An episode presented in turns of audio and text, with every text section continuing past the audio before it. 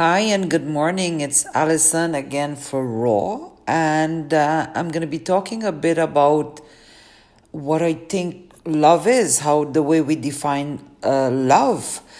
The best way I, I would go about doing it is quoting what Leo Tolstoy, the great uh, Russian lit writer, said, and I love the way he phrased it love does not exist. There exists the physical need for intercourse and the rational need for a mate in life. I truly do believe in this quote.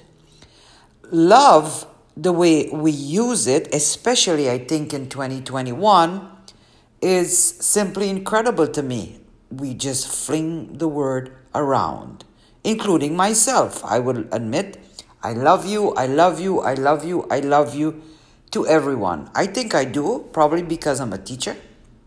So, in a way, I have a certain degree of love towards my students, my colleagues, and the people in my environment. Obviously, I'm a mother, so my love towards my daughter Isis is truly unconditional.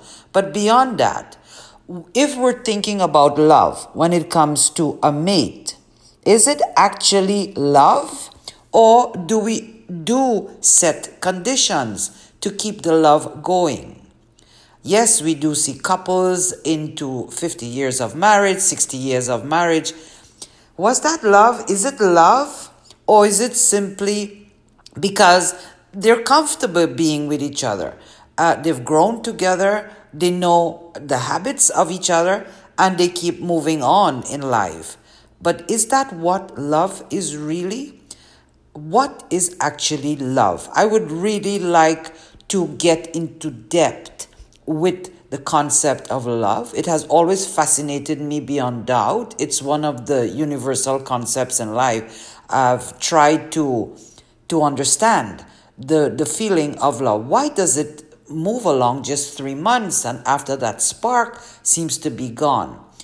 I'll be getting back on my next uh, podcast very soon with this thought on love.